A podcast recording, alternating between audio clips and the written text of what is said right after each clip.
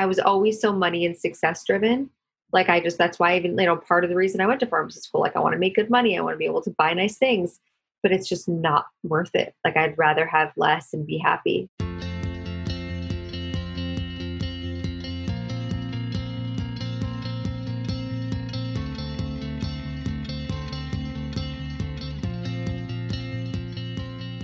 Hey guys, thank you so much for listening to the Active Ingredient Podcast. I'm your host, Sophie Wheel, and I am a deeply curious person who is constantly on a mission to uncover the light that exists within all of us.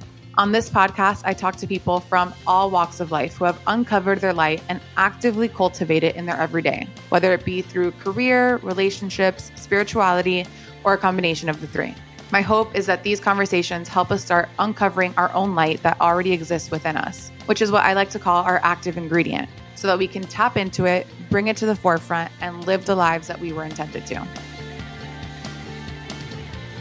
Hello. I am so happy to be back doing another podcast.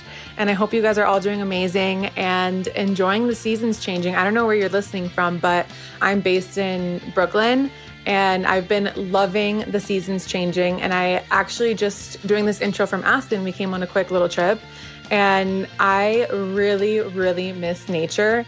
I feel like my lungs and my soul needed this fresh air literally more than ever. Being in Brooklyn for the past two months, it's been like really hard to get that like quality fresh air. So, again, I'm not sure where you guys are listening from, but I just wanted to kick off the podcast just saying that I am definitely making a personal note to make some more time to get some fresh air because wow, I really feel the difference. But anyway, it's another week, so we have an all new episode, and I am beyond excited for this one because it's with Dr. Mona Vand, who is a pharmacist and content creator who is truly, truly one of my favorite follows on YouTube and Instagram because she's always serving such interesting and thoughtful content when it comes to wellness and nutrition, which obviously you guys know are two of my favorite topics. And she does it in such an easy to digest way. So if you don't already follow her, I absolutely suggest that you guys check her out definitely on YouTube and on Instagram. On this episode, we go through Mona's journey from being a full time pharmacist to now being a full time content creator and how her path was not linear at all. We discuss the importance of money not being your biggest motivator, why she took a two month long digital detox to reconnect with herself and step outside of the content creating rat race, and what her key learnings were during that time, how she's creating conscious content today, and why you absolutely cannot rely on anyone else to make your life interesting for you.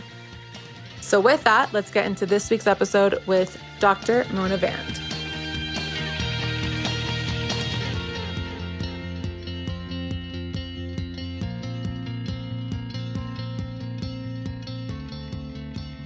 So, thank you so much for being on the Active Ingredient podcast. I'm a huge fan and I'm so excited to have you. Thanks for having me. I actually want to kick off this podcast a little differently than I do all my podcasts because I'm very intrigued by this social media detox that you did. Um, and I want to know what the impetus was to do it, what, how long it went for, and what your goal was um, with doing it. Um, I think it was uh, a little bit of a buildup. I just felt like for the last six months or you know prior to that, I I wasn't having the best relationship with it. Where it just felt very busy work. It didn't feel very inspired. I just felt like it was more of like a got to keep up, like you know what what's the latest trend, and it just felt really rat race to me. And the idea of taking a break was like crazy to me. Even taking like a two week break was wild. I think I like did something similar to that. I don't even think I fully did it back in March. And so anyway, um, I wasn't going to do it, but then like the holidays were coming up, and what's funny is my boyfriend actually. Uh, we had a lot of talks about it, and I really look up to him. And he was just like, "I promise you, like nothing bad will happen." Like you know, like almost kind of bringing me back to like okay, it made me realize the world doesn't revolve around social media. And I think my happiness and why I chose to get into this career was the most important to me. And I wanted to like take a step back and decide more big picture because I was thinking so short term, like mm-hmm. what am I posting tomorrow? What's going on this week? Whereas like what do I want my next move to be? Like what what direction? I think um not to give you such a long-winded answer but no no i'm like super fascinated by okay. this i think so many people don't feel like they have the permission to do that like i i own my own company so like the thought of not being available for two months. I, I like don't even know how to figure that out. right. So, You're almost like everyone's gonna forget about me. Like everything exactly. or will be gone. So I had exactly. all all of those thoughts but i just and sorry not to cut you off but not to mention for content creators that like the the fear mongering on consistency being the name of the game in terms of growth has to be something that you were thinking about you know it definitely was. And I had just started to like get into a nice cadence of growth on Instagram. I will say for YouTube, I, I had pre uh, filmed all my videos to mm-hmm. go the, the, two months. It was good. I ended up missing like two or three weeks, but um, YouTube, I don't have as much of a personal community, like, you know, connection with to that audience. So I did feel like, okay, let me just keep that going. And that was easy for me to pre film, whereas like I'm not as engaged in, you know, the day to day stories and everything. Um, so I just decided it was it was going to be better for my happiness long term. Honestly, if I just took a little bit of a step back and and like what you know, I, I I, don't know. It was it was crazy, but it was it was really nice. It were you like thinking about it for a while, and you were like, it's going to be two full months, or you're like, I'm just going to take a little bit, and then it extended into two months. Like I want details. I was basically um, I planned on doing it for like about two months, but I decided to announce one month because I was like, I don't know if I changed my mind. I don't want to like what I didn't want to put myself in like a position. So I was like mm-hmm. about four weeks and then I just decided to leave it. Honestly, even when January came, I still waited like a week or two and I was almost contemplating going like a few more weeks, but I was like, let me just get back into it. And I just didn't want to like stress it. So, what was your biggest learning during that time? First of all, it was so nice to just that my biggest takeaway number one was like losing my phone addiction. Um, I think that I was so used to having my phone on me at all times, and like I haven't slept well for like the last year. And like I don't know what, it, and I used to really sleep well, um, and I could never figure out what. It, I even like started like trying CBD, which like I'd never even really wanted to. Not that I'm against it, but it just wasn't really my thing. Um, it does the it doesn't work for me for sleep. I found that did work for me. Like I found a really. really have you have you gone to the Alchemist Kitchen? Mm-mm. Um, it's this really great place in New York. It's like very organic. It's local. It's like triple checked, or I think quadruple checked for toxins. Like it was seemed very high quality and I did like the lowest dose because as soon as I start to feel anything, I'm like, oh my God, I'm high and I freak out. Same. I'm like, the second I feel like I lose control, I freak out. Me Last too. night, actually, speaking of Botox, I literally had a nightmare that I was like, I can't reverse it. Like, that's it. I oh did oh it. It's going to be in my.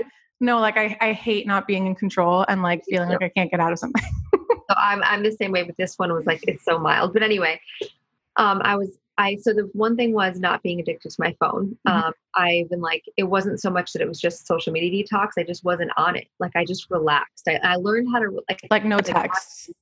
Even like my mom would be like, like you can't text me back, and I'm like I'm not on my phone all day. Like I I tried to like teach people to not expect not teach but like you know train my relationships more we're like don't expect a text back from me right away because i don't want to be on your time mm-hmm. if i'm i don't need to be like at, at someone's beck and call and text message all day.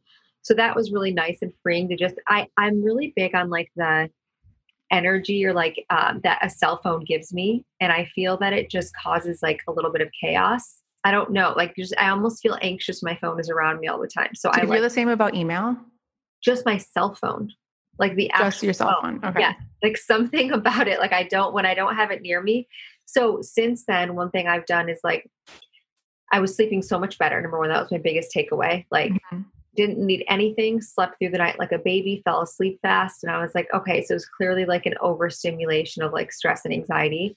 My second biggest takeaway was that, like, wow, the world does not revolve around Instagram. I think we live, it's like a second world. It's like, and, and not even Instagram, mine was even more narrow of my space, right? Like the wellness space and people, like everyone seeing what everyone else is doing. And like, there are so many other people on the internet you know not in like the millennial like, like era that we're in i think like stepping outside of that was really big to be like okay like everything you might think is a big deal like so many people don't and you're you're in your own head about that um when i came back I decided I wanted to share things like that I just felt that I had more evolved into. And I think another thing is you feel like, well, people follow me for a certain reason, so I have to give them that, but not at the expense of your own happiness. Right. So I think people will respect that as you evolve and change. Like, what are you supposed to stay the same? Like, I plan on doing this forever. Like, am I going to stay the same for the next 30 or 40 years? Like, So totally. that, that was really big for me and just like not being afraid to lose people that don't like who I am authentically and just going with it.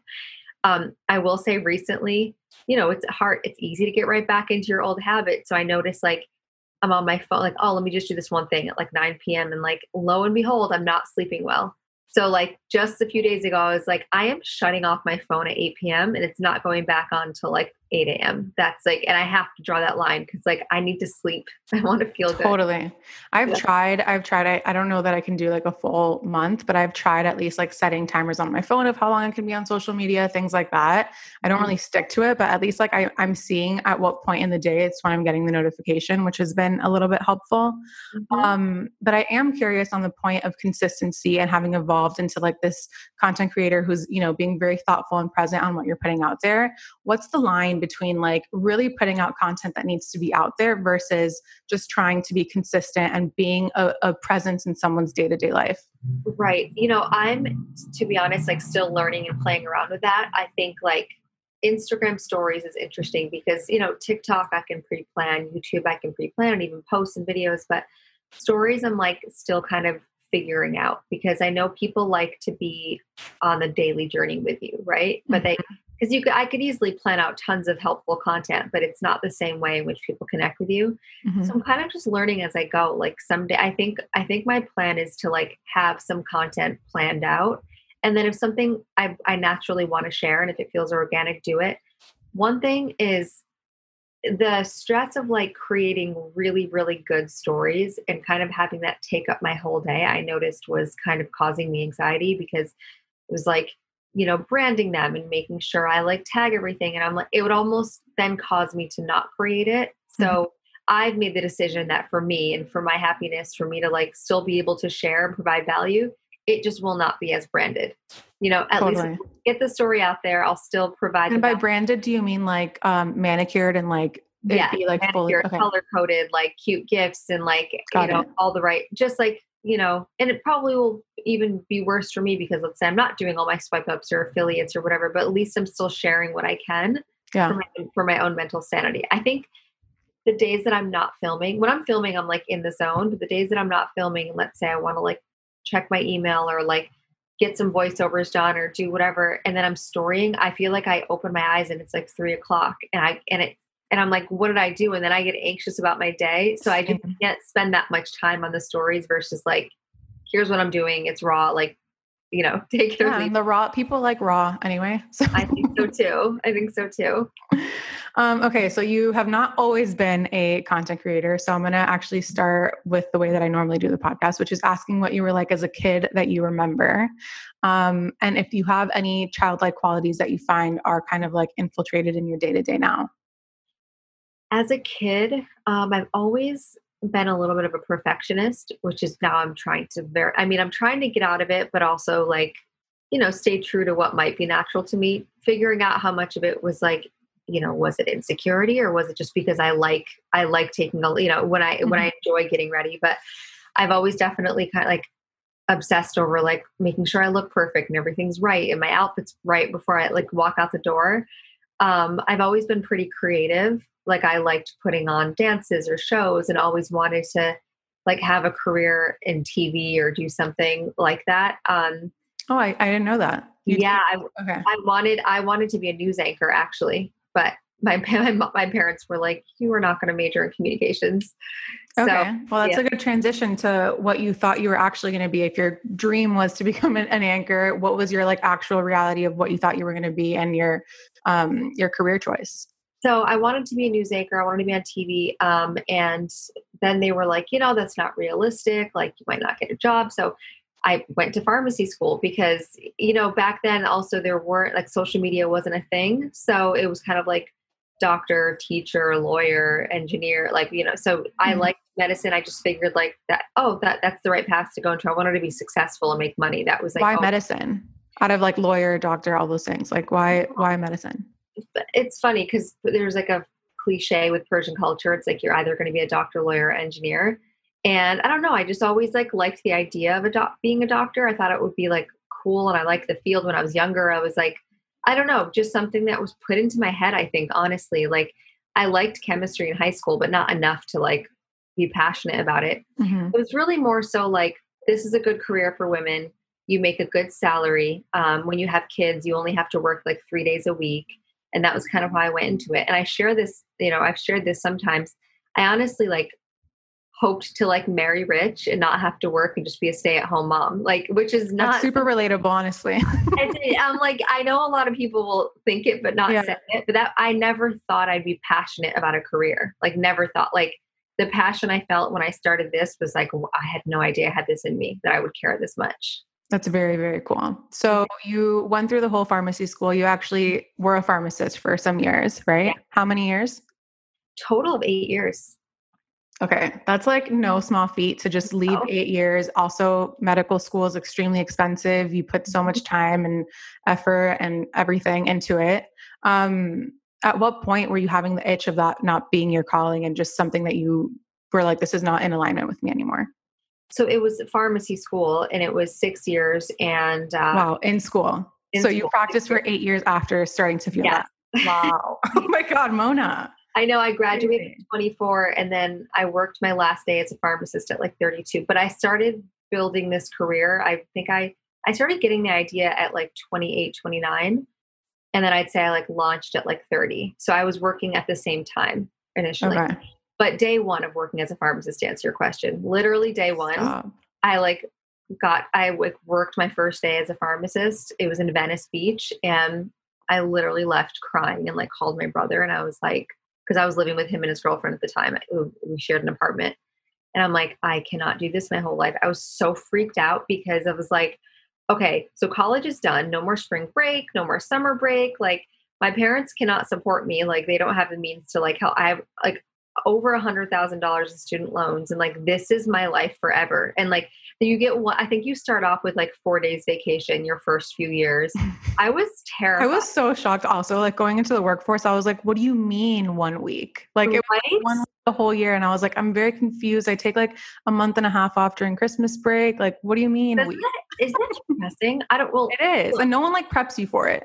It's no like- one preps you for it and you're like you go from this life of like you know just being a student and a kid then all of a sudden it's like well there you go. And i think like i thought it was a scary thought. And i, I guess like the idea of this is going to sound a little bit like weird and radical i don't know maybe radical but like the idea of having to like answer to some like your boss right? Like I, for me it felt like this no i don't like this, you're not my mom to tell me like when i can take a break to go to the bathroom or like what i can do and if you have a great i mean you know jobs now are so much more open i think like millennial jobs and it's it's a, a different relationship but i had really bad bosses especially as like i was working at um rite aid and it was just you were like a slave you know like it was like slave driver and like you at one point they were like you can't even drink coffee at the counter because it's unsanitary like only water like you have to go in the back to drink water and it was just you were on your feet all day like you have to give at least 10 flu shots a day like as if i'm supposed to like force people to get a flu shot like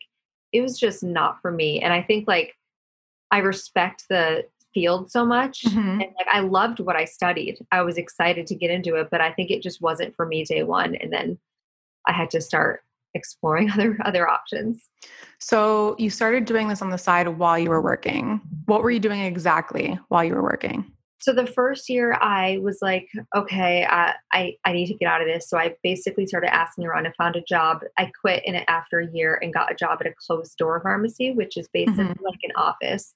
So patients don't come in. We work we worked with like really expensive drugs that needed like pre-approval. So Mm. basically, like doctors would fax it to us.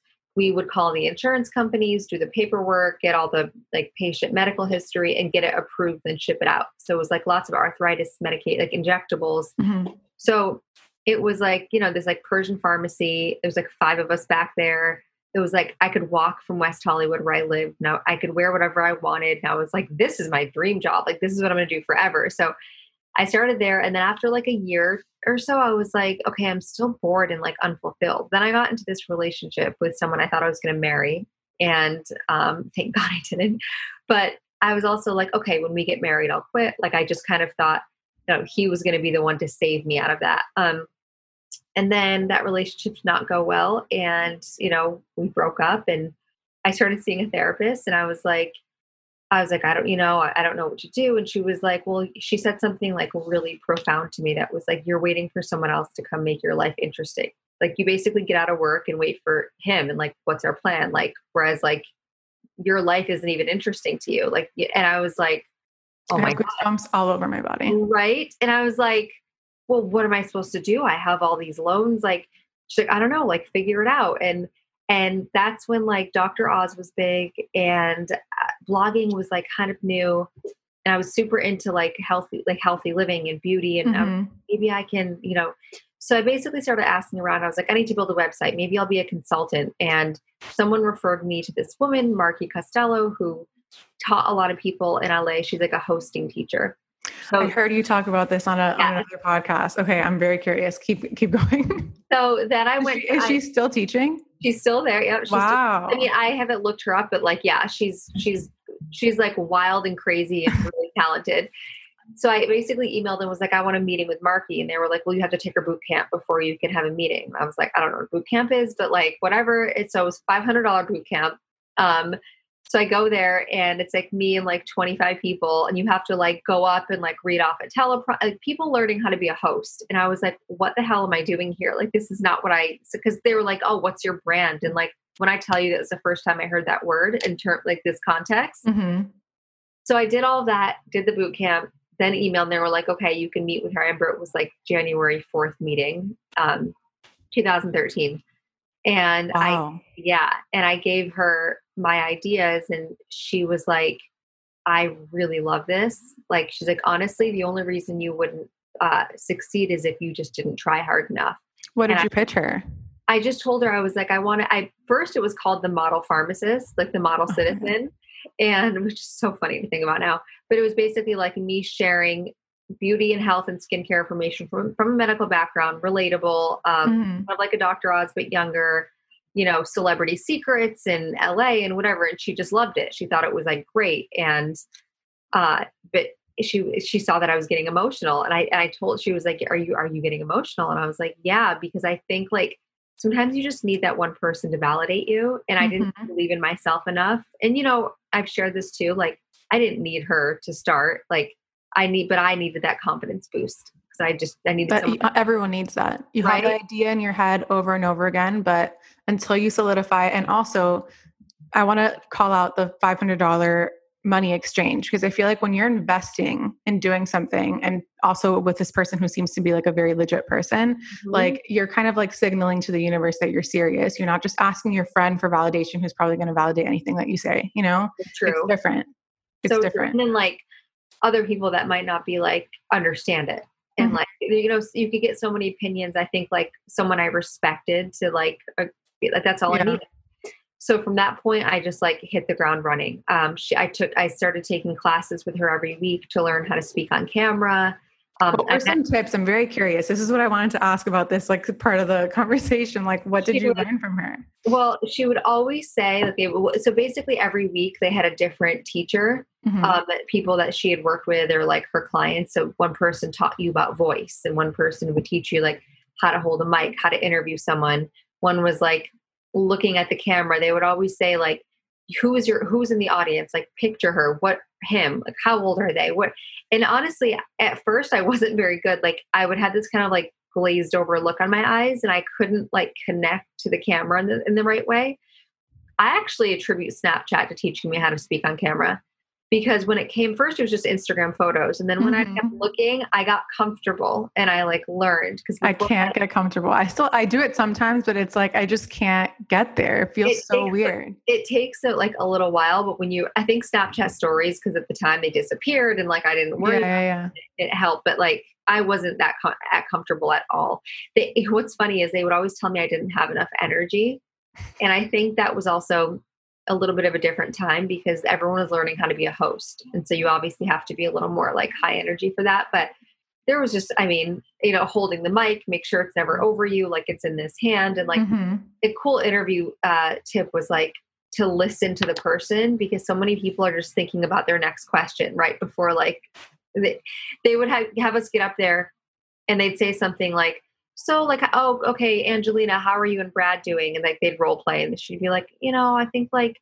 we're not doing super well. And they'd be like, oh, and, and the kids, and they'd be like, you just got breaking news and you're not paying attention. Everyone's just like paying attention. It's so true. It is hard because you want you have an hour and you want to get as many things as possible. I totally I totally get that. But the best interviews are the ones that you're like completely, completely present. Every interview I do before I start, I literally say a little prayer like, remember to be present. Because you, you are very present though. You want to get to everything, but it's like have a human connection because that's where you're going to actually get more insights. I 100%. 100%.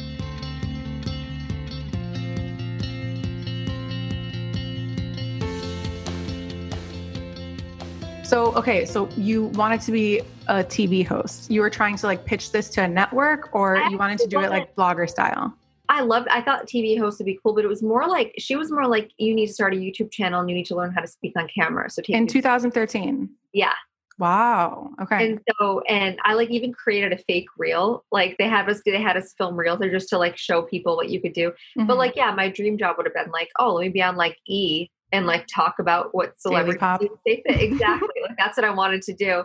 Um, so I started doing that. I built a website and then, you know, that's when I ended up pitching the idea or like asking a friend of mine um, who was like a very wealthy friend of mine who, you know, I, I wanted his like business advice. I was mm-hmm. so new then.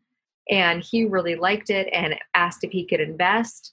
And that's when like he invested and it was definitely the wrong choice because it delayed me like a year and a half because he was like he just had a very different way of looking at it. I the the fact that someone wanted to invest in my brand, I thought was like the wildest thing, and all I could see was short sighted. Like I want to quit the pharmacy. I want to quit the pharmacy.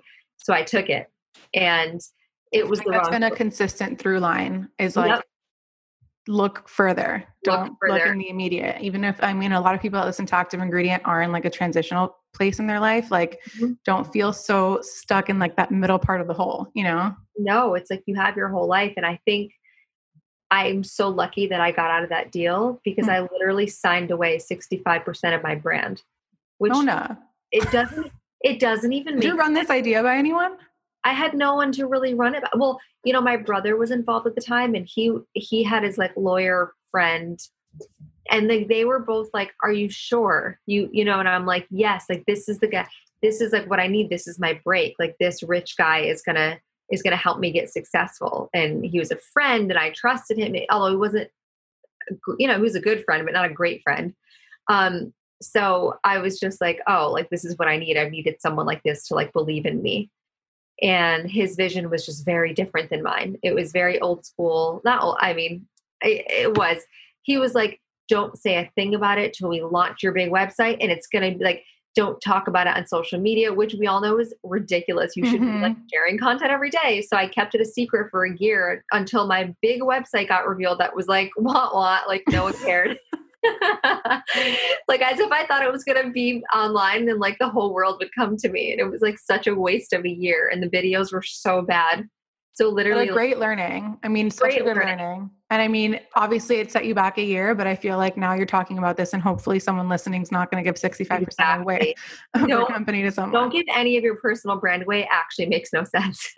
totally. Yeah, I'm actually curious. Like when he, someone's investing in your personal brand that hasn't launched yet, like what revenue streams? Like, what do you what do you thinking? Well, what's actually wild is like he was um he was very smart. So he was working with this farm, this like um, compounding pharmacy in Texas that was like really, really like they were making a lot of money because they were doing like compounds, which are specialty drugs. Mm-hmm. he got them to give us like a five hundred thousand dollar um like basically sponsorship. Just like we would, so they would sponsor our videos. The deal made no sense on either end, but you know there was three partners. Like, it honestly like it gave me money to basically last me a year.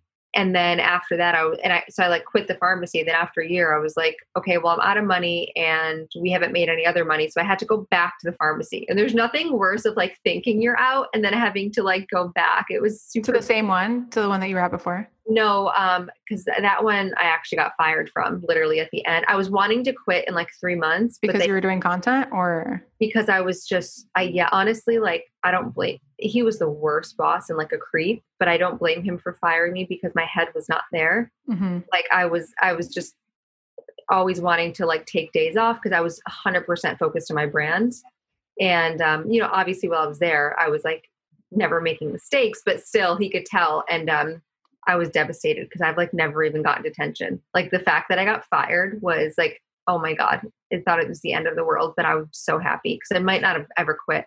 Totally. You know, so it was so, a- okay. So what was this? What was this when you had to go back? Which I feel like we need to talk about that in detail because I mean, you already had a few setbacks before. So like the resilience to keep going after that and after having like gone to another pharmaceutical role is like pretty amazing.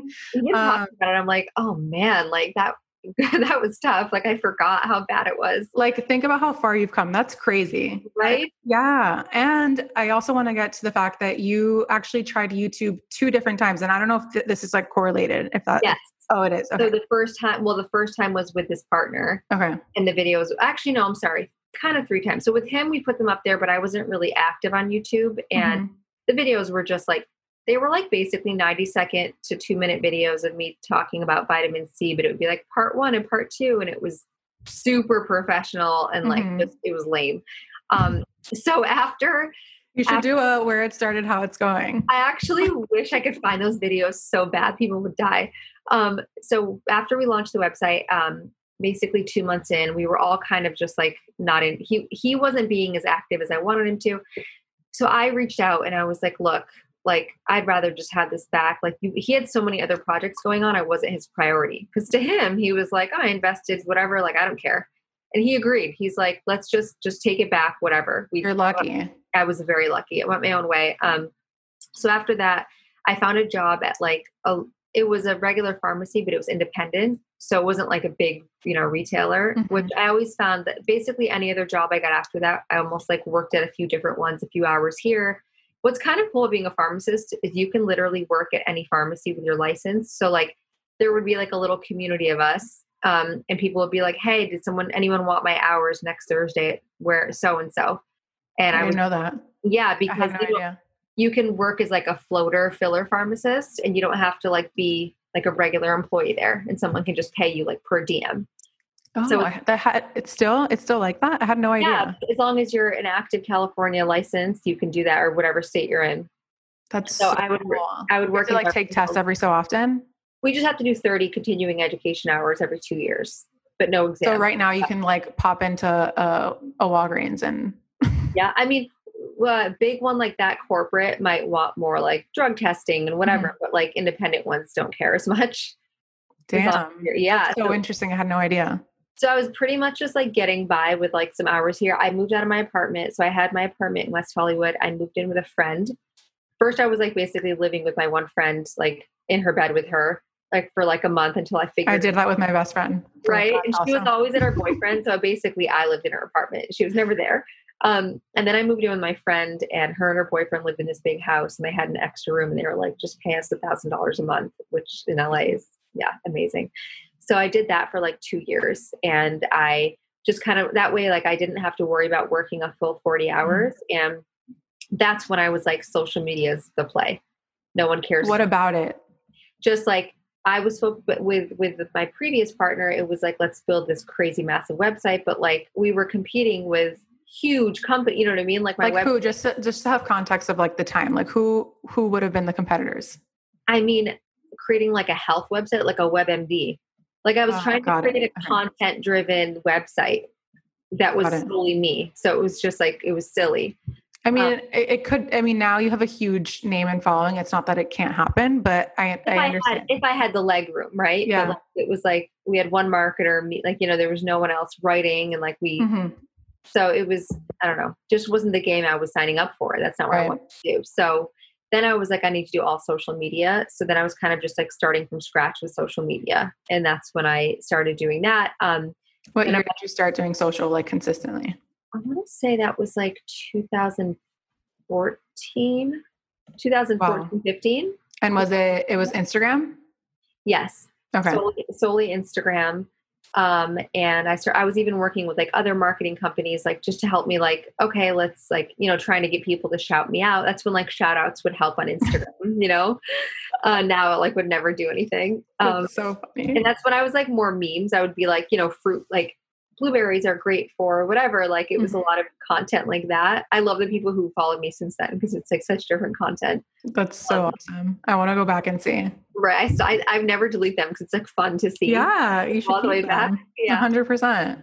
so i did that and i was basically that's that was the slow progression up um, where i was working i, I ended up getting a pr- almost full-time position at this one independent pharmacy um, where you know the, my, that was pretty much the last one that, that i took and that's the last place i worked and they were really flexible with my hours so I, I was able to pretty much create my own hours and I, I i decided to do like monday monday tuesday full day and half day wednesday and then i got the rest of the week off that way if i ever wanted to travel or do anything i was open for filming and i tried launching my youtube channel around then but it just didn't hit it was very like hosty and like Mm. i tried to make it almost a little more like like e again you know kind of like that that vibe Yeah. music and like it just didn't do well so and I, I was like my brother was like helping me edit it that's when he was still kind of helping me with my brand Yeah. and a part of it and then we decided to just like not do that anymore and i was like i just need to do this Okay. I'm actually curious about this. How long how long were you trying that one before you were like, okay, not anymore? Not- not like,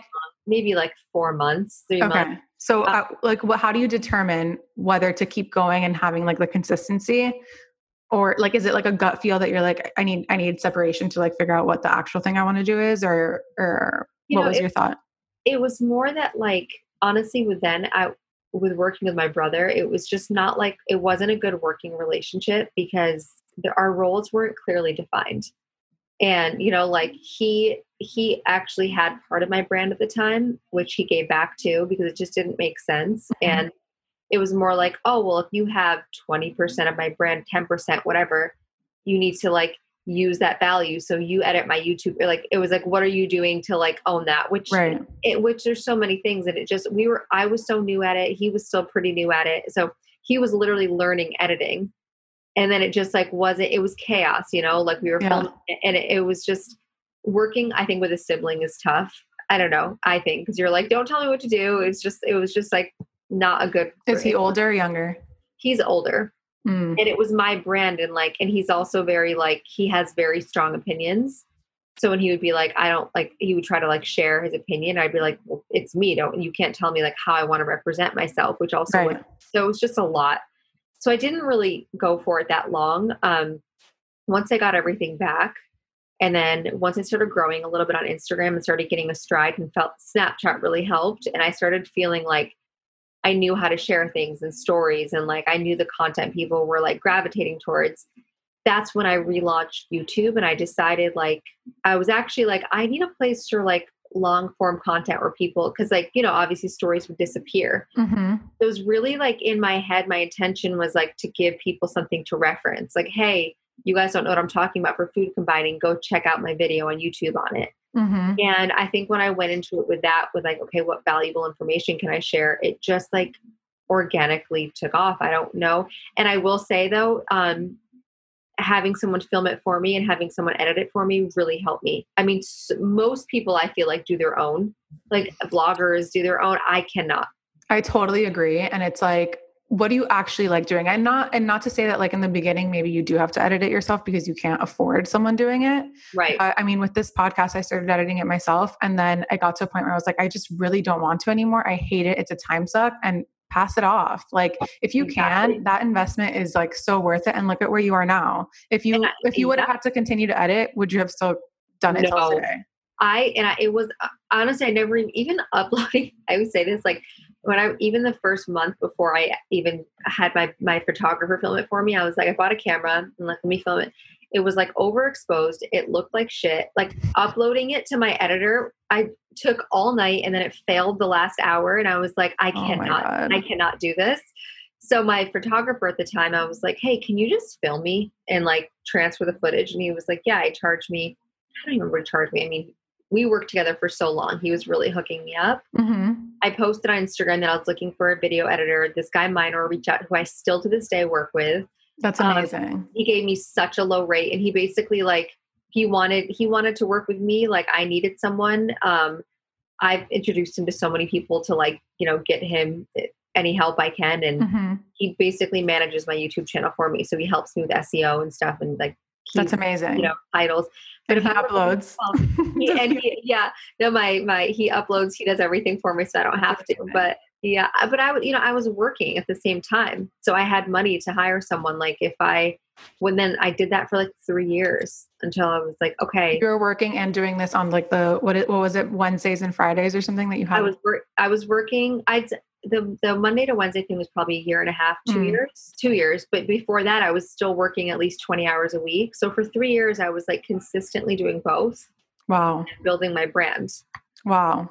So at what point were you ready to do it full time and like leave the pharmacy title behind you? I feel like that is a huge transitional moment. You're kind of saying bye to your safety blanket. And then 2nd uh-huh. part of the question, how did you start monetizing and actually being able to anticipate how much you're going to make per month? Because I feel like that's something that a lot of people don't really know when is the right time. I I got my first first ever big brand deal from this brand Sulwhasoo, which is so like full circle because I loved them and they reached out to me and offered me this like amazing deal to like do these events and whatever and I was so excited and I was like okay maybe this could actually be something. And then someone approached me about an online course and I work course concierge approached me. I was like, they were just starting their company, but they had done it really successfully in Europe before then. So they were starting their American company. And is it like a with honors type thing? A little bit different. There's just a little more like masterclass. Okay. Um, this is a, it was a little more like hefty. Okay. Um, but yeah, you know, like kind of like online course. Okay. And the process, it was like a three month process. Like we built it, they did really cool, sophisticated stuff. Like we had my audience take surveys and see like what they were most interested in. And we had so many content planning calls where we would just talk. They'd ask me questions and then we'd write it down and we knew how to like, they helped me structure the course. Mm-hmm. Um, we filmed it over three days and it was actually now the ex-husband of a good friend of mine um, and they're still super close. They have two kids together.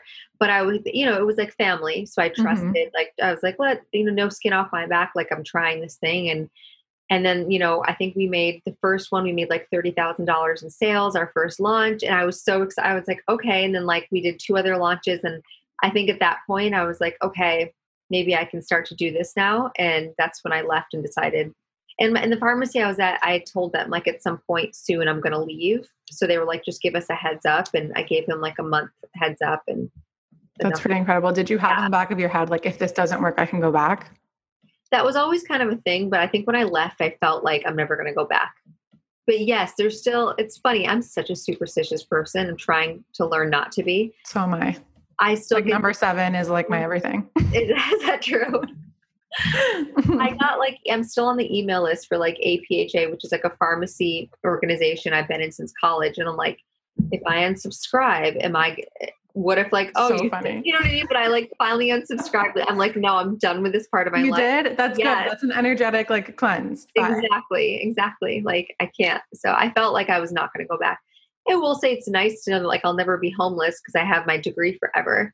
But I do feel stable. Like I'm more successful now doing what I love much more than I was being a pharmacist. And some days I have to pinch myself being like, I would have dreamed of being able to like have the opportunities I have now. Cause you know, there's days where you're like, I don't feel like it, or you're like, what mm-hmm. am I mm-hmm. doing? Like you, I, I'm, I'm genuinely grateful every day. And I think it's because I hated what I was doing. I was so miserable. Like going into work every day to a job you hate, like sucks. Wait, that's a really good transition into like one of the main questions I ask on the podcast all the time. Cause like I said, like the listener is someone who is probably in some sort of like place like that, you know, either at a job that they hate or just like questioning if that's what really fulfills them. Mm-hmm. What um what advice would you give to someone that like may not even know what question to ask themselves or like what those first steps should be?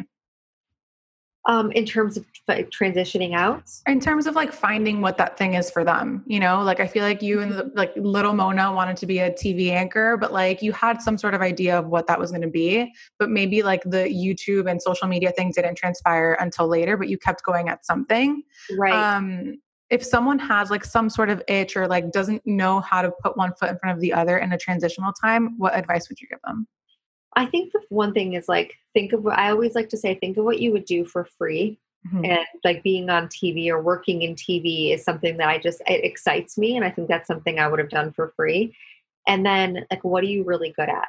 So like if you can combine those two together, I I found that I was so passionate and good at the health and wellness space. I understood it. I liked it. I liked talking about it. And lucky for me, like matched the background that I had because it could have not, you know, they can go in different directions. So I think like really thinking like, what am I really good at? What do I like love to talk to people about? What do I love to share? Like, am I knowledgeable? Could I be successful at this? And then, and then just like also use like kind of your common sense and really not, not common sense, maybe self awareness and like, am I actually good at this or do I just like it? Like, can I, do you think I would be good in this space? But I think for me at least, even when I worked at the pharmacy, like taking all those different pharmacy jobs, it was like pay cut after pay cut after pay cut. And I was still so much happier. I was like literally happier living on my friend's in her bed or living, you know, in a tiny room at my friend's house with her boyfriend. Like, you know, her and her boyfriend and me in like a tiny room. Like I was so much happier than going into the pharmacy. Like, and I, I was always so money and success driven like i just that's why even you know part of the reason i went to pharmacy school like i want to make good money i want to be able to buy nice things but it's just not worth it. Like i'd rather have less and be happy. So i think like when did that transition in your mind happen? Where you like identified that? Was that through therapy? Like how did you re kind of focus what your drive was coming from? Um honestly i think just working at Rite Aid i hated it so much and when i got offered the job for like 15000 less a year um i was like done like i want i want to work on beverly drive where it's like you know close to the coffee bean. I want to have be able to wear a hoodie to work. Like i like being in this area. Like i was it was done deal for me. And like i didn't live any differently. Honestly and what i really the thing for me too though was i had so many student loans that the first few years i was paying them off as aggressively as i could. And then i like pretty much deferred all of them for like three years as long as I could. I just kept deferring and deferring. And I was like, I know I need to spend my money on this right now. But you know, even going from making like so much less than I was, I didn't live that differently. I feel like you kind of just adapt. You think that like you need, right? Like all these it's things. So true. Right. It's so true. Like, wasn't that different? I don't know. And I think that like also something that I've I've at least witnessed having gone on my own is that like when you think that like it's not going to come in it all of a sudden does. When you're like when you know what i mean? Like it just happens. Like i've i've been at points where i'm like well i don't know what the next like three months are going to look like. And then when I, I i really like have no idea what tomorrow is then tomorrow a new deal comes in and i'm like oh whoa you know? It just happens. I don't know. I agree. And like even you know even like i wasn't making as much money but different opportunities opened up for mm-hmm. me like you know whether it's like life opportunities or business opportunities or maybe when i you know it's just everything kind of happens and and I'm still learning to just trust the timing of the universe mm-hmm. because I'm just learning to flow with it instead of fight it and just so know, you know it's and so I feel like your journey is such a testament to that. I mean like it it people probably see you or like find your Instagram or YouTube and they're like, oh, she became, you know, a YouTube sensation or an Instagram content creator overnight. And it's like, no, you had two times before that that you tried and failed. You had to go back to pharmacy, a, phar- a pharmacy job that you clearly hated, or that one you didn't hate as much, but whatever, you didn't like it. Still didn't want, yeah, still that wasn't what you wanted to do. And it took several iterations, several tries, having your company be partly owned by two different people you know like all of these different things that like and I, I, always talk about delayed gratification on the show because our generation is the generation of now and like i just think that your story is a clear kind of indication that delayed gratification is where it's at you know you know and there's so many times that i've looked at other people where i'm like man they just started posting like three years ago and they're already like way ahead of me or like it comes you know but you just have to trust like what's like when your moment will be or like what what's right for you and maybe mm-hmm. like i notice that people always ask like what's next for you? That's like the most common so what's next? What are you working on? And like it almost used to make me feel not like a little insecure because i'm like well i don't i don't know like i don't have this big thing to promote but i'm like this nothing's next for me. I'm in this moment like it's not i i know it's not right right now for me to push like or like start creating a product or doing i know that like i'm just still kind of finding my cadence in new york and like we're in covid and i'm i'm settling into my new life and like that's okay right now. I don't have to be like what's next? Like just that's so refreshing to hear. Right? I got so, goosebumps from that i keep getting them. But it's so refreshing and it's so true. And honestly i probably would have asked you what like what's it's what's normal. your plan? it's a natural question but mm-hmm. that is so true. And i i'm gonna check myself when i ask us that question because I shouldn't be. I feel like it's like what you're doing right now is exactly what you what you are doing. You and know? many people are happy to like promote what's going on next. And Yeah. maybe I have a product, I'll be excited about it. But it's okay to not have to like, eh, you know, like to so many people, like I've already made it. To me, you know, most times I'm like, oh, when am I really going to make it? Like, there's, it's all perception on what you think. Like, everyone, it's just what brings you. This could, if this was all I did the rest of my life and like made the money I'm making now and like was creating, like, this would be an amazing life too. I don't have to have like, you know, you, and not everyone Totally. create the next big billionaire like product, right? Totally.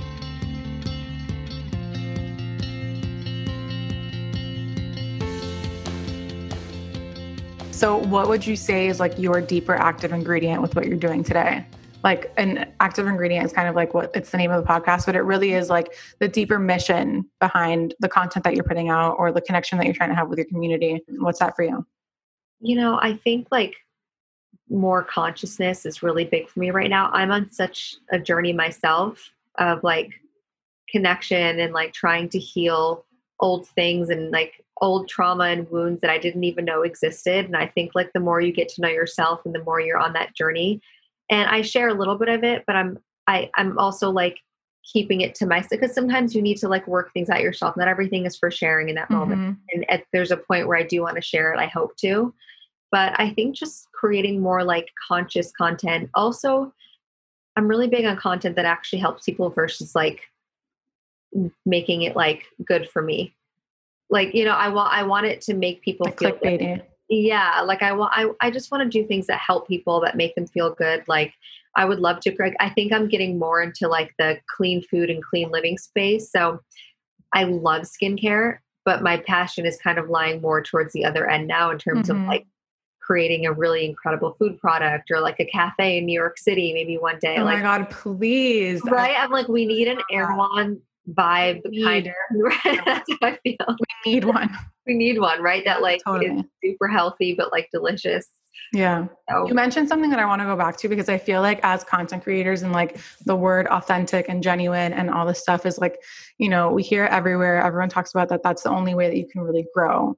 Mhm. But what you're talking about on doing like the self work and keeping it to yourself first, I think is also something really important to kind of talk about a little bit more because I feel like everyone is now like wanting to cry on Instagram you- or on TikTok because you're going to, you know, blow up or like, you know, trying to like, it's kind of like, I don't even know how to describe it. It's kind of like I you're, you you're overproducing authenticity, I I- guess. oh my god! Like literally, you took the words out of my mouth. It's a pet peeve of mine where people fake authenticity.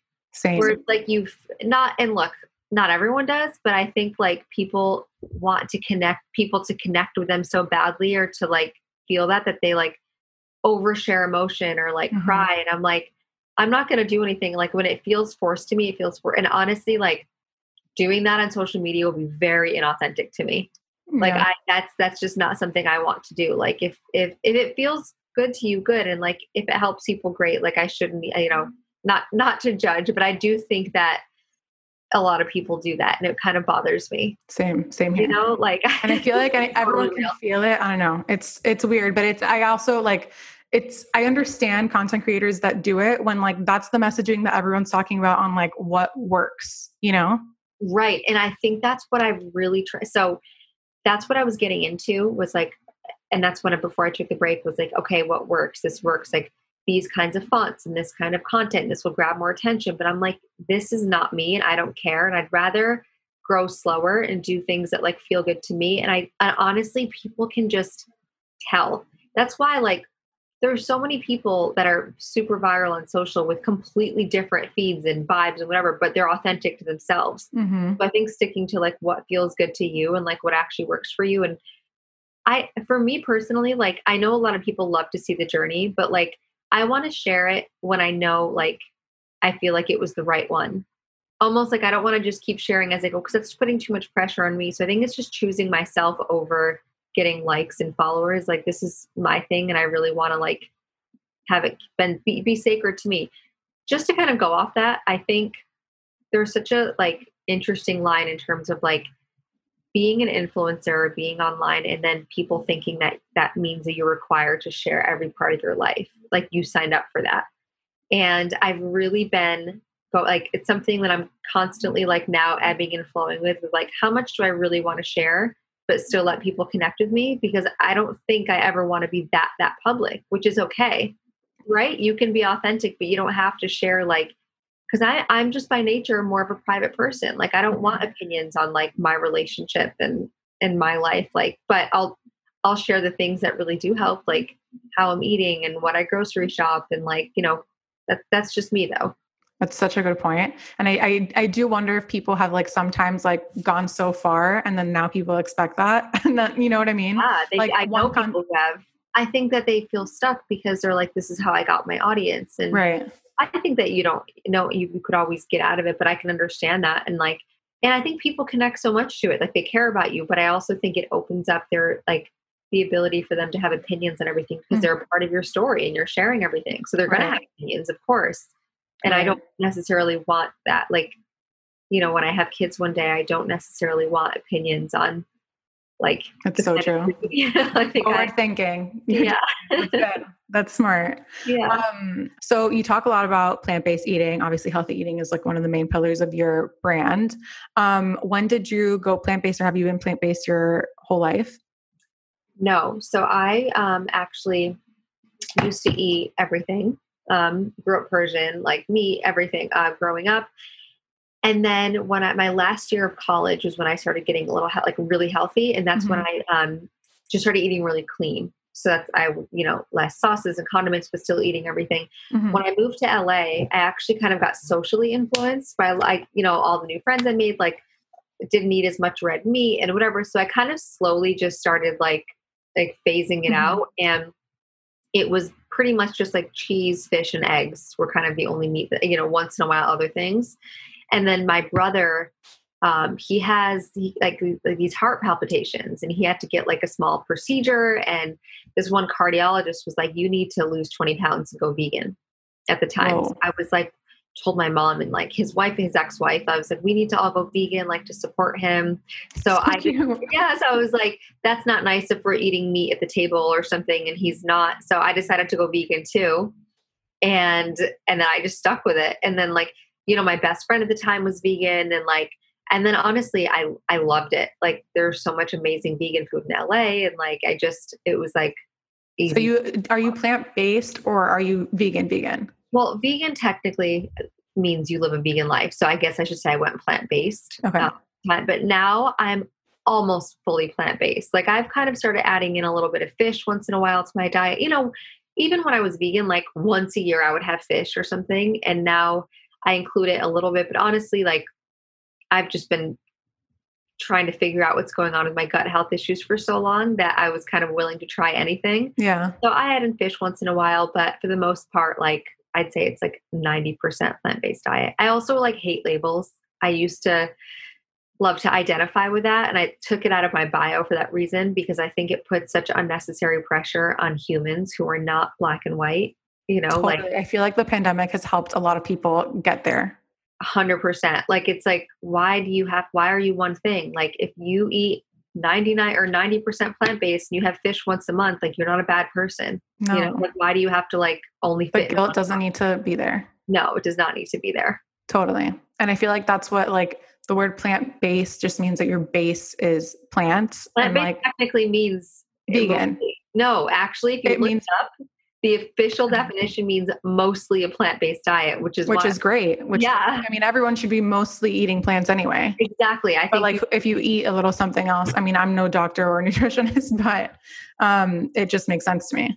I think there's so many ideologies on it and i think that everyone can agree that a mostly vegetarian diet is great but i think mm-hmm. you i mean some people like to add like organic grass-fed meat some people like to add in like wild fish like do you? And yeah. don't worry about the labels. I would say always make sure it's grass fed, hormone free, sustainable, local, all of that. Got it.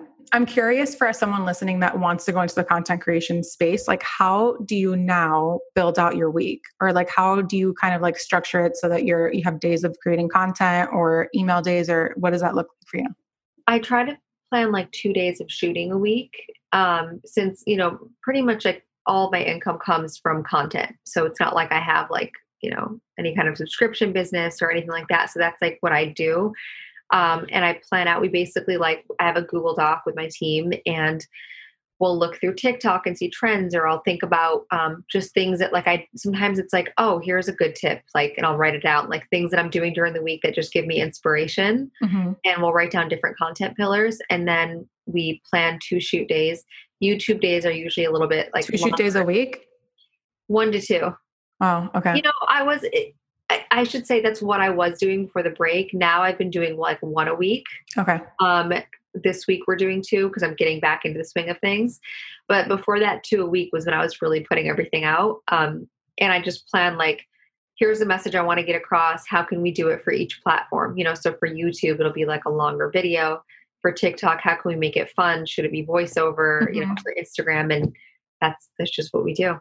Do you um you said you make your money on content. Is that do you have a different revenue stream? Like if you're if you have a brand partnership does it go through all channels? Or like do you have like a different revenue stream for youtube? Because youtube pays content creators right? I don't know. Yeah they do. So i have i have an agency. So i'm with dba Got and basically whenever they work with a brand they choose like they request. Like we want one youtube and one tiktok. We just want instagram. And like there's different rates for everything. Got it. So that's how I make my money. But at this, you know, and I have affiliate links and things that are all the yeah. other make money. But um, I have to also keep up with a lot of organic content because mm-hmm. I that's you, know, can't just like dish out. No, so I make sure. Like I mean, most of my filming is organic content, so that when the brand deals do come in, I can have a do lot. You, do you have like a cap on how many brand deals you can do? Yes, I'm super picky with it, and I've even like gotten less. So I try to do like honestly no more than like three a month. I don't like to do like two a week. Actually, this week I have two that kind of like overlapped a little bit, which I wasn't happy about, but I really try to space them out because I don't want the people just don't like it. You know, stories, I'll be a little more, I do so many more stories during the week, so that's okay. Um, YouTube, I try not to do more than, I, you know, really was only doing one a month. I, at one point on YouTube, I was doing eight videos a month. I was doing two a week Damn, when I was in LA. It was honestly getting to be too much where I felt like I was forcing content. But I was doing that so I could take like two to three brand deals a month because then mm. it was mm. like less than 50% of my content. Right. But now I'm just doing four. So I'll, I'll only do one branded video a month on YouTube. Got it. Yeah. I'm curious on anything that you're doing right now for personal development. Um, you, you mentioned that your content is evolving after you, you, did this like two month or was it two month, two months two or one? Okay. Two. Damn. It's, I know. it's crazy, but literally nothing happened. Nothing changed. Everything just went right back. Just for anyone who wants to try it, like I promise you, mm-hmm. we think like, what's everyone gonna do? Like, but it's fine. Like the world goes on, and then you're like, did oh, you tell people you like? Did you tell your audience that you were gonna do it? I told them I was gonna take about four weeks. Okay. Said a month or so. I left it open. What did DBA say? They were just like, okay, well, I, I gave them a warning like a month before. Okay. And I was like, look, so we were like wrapping up deals. I was like, I'm not saying yes to anything past November, past October. And we were like kind of gearing up. And there were some things that were in the works for like November and December. And I was like, no, like we have to, I'll either drop the deal or I'll push it to, and then I was like, nothing until at least mid February because I need I don't want to come back with, with deals. Like I want to And they and like being signed just because like I'm I don't know that world. Um does that mean that you're still part of their agency or like you're yeah. They, they still agent? they're like because they're still like pitching me, hey, okay, can we pitch you for February for March? Like so they're still working. And you know, like they have to make money. So like, you know, if, if I'm not making money, like they're making less, so I can right. but I was really willing to like if I get dropped, if I lose money, whatever, like this is my happiness and, and my health. And like I want nothing comes over that. No. So I didn't care. So other than doing that amazing detox, um, what are some personal growth things that you're doing right now? Are you still in therapy? Are there any things that you think would be helpful for a listener who is in a transitional phase? Yeah, I mean, I feel like I'm working with so many different healers. It's interesting because I get a little bit of something from everyone. Mm-hmm. Um, like I started going to acupuncture, and uh, it is what's interesting is like the acupuncture isn't even necessarily like the part that I felt like was the most valuable. It was my conversations with her, and it was very spiritual and healing, and like we just and you know she likes to work with a lot of like trauma and I think it opened up my mind to, you know, she introduced me. I was telling her I have this constant stuffy nose. I don't know what it is. Like I tried mm-hmm. allergy, and she's like, "Oh, I know this functional medicine doctor, Dr. Brian Asher, by the way, who's amazing." Um, mm. in New York, and he's he used to be an ENT. Go to go to him. Went to him. He's like the best functional medicine doctor because he doesn't believe in any supplement. Pretty much, he's just like all spiritual, and he's just kind of like, "How's your self talk?" I need to go. Like, he should be making. He could be making so much more money than he does because he actually cares. He does body work. Um, so he suggested like someone else to me, and that opened up a door. And then like you know, I there's just one energy. Like I, I just feel like it's different conversations with different people and paying attention to everything now. Like every feeling I have, like it's really being conscious of like yourself. And I think one thing I've really learned is that we are so programmed to think that we're only supposed to feel happy all the time. Like it's good to feel happy. Like don't feel sad, don't cry, don't be mad, don't be frustrated. And like humans have so many emotions, but yet we think we're only supposed to feel one. I think like giving yourself permission to feel other emotions is so freeing. And knowing that you can feel two at the same time. So one conversation I had was like, because I'd be like, you know, like I don't know why, like, I feel this way because I'm so happy. This is the happiest I've ever been. And they were like, but humans are complex. Like, you're happy and you feel a little sad sometimes. That's okay. And I There's think a Kacey Musgrave song on that. Is that happy and sad, right? Happy and sad at the same time.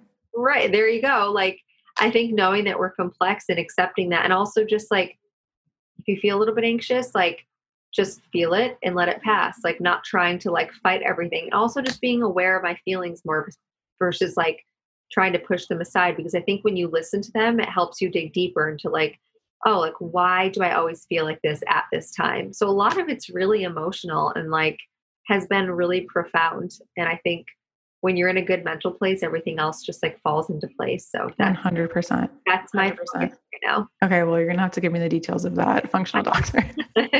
um, I always close out the podcast asking a lighter question. What is your literal active ingredient? Being a pharmacist, I thought it was a funny question for you. Love that.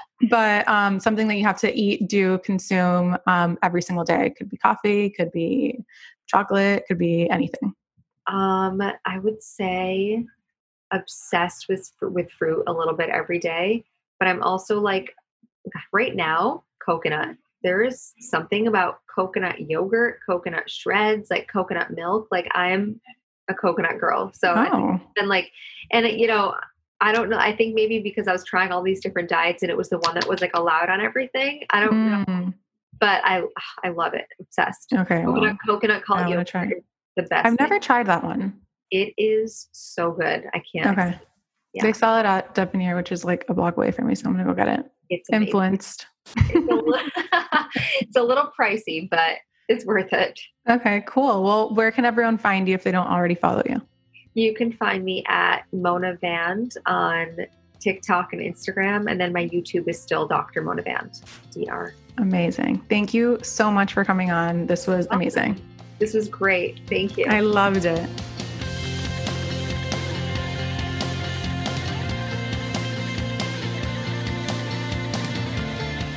Thank you guys so much for listening. It would mean the world to us if you could rate and review us. And for more inspiration and quotes from the episode, check us out on Instagram at Active Ingredient. See you next week.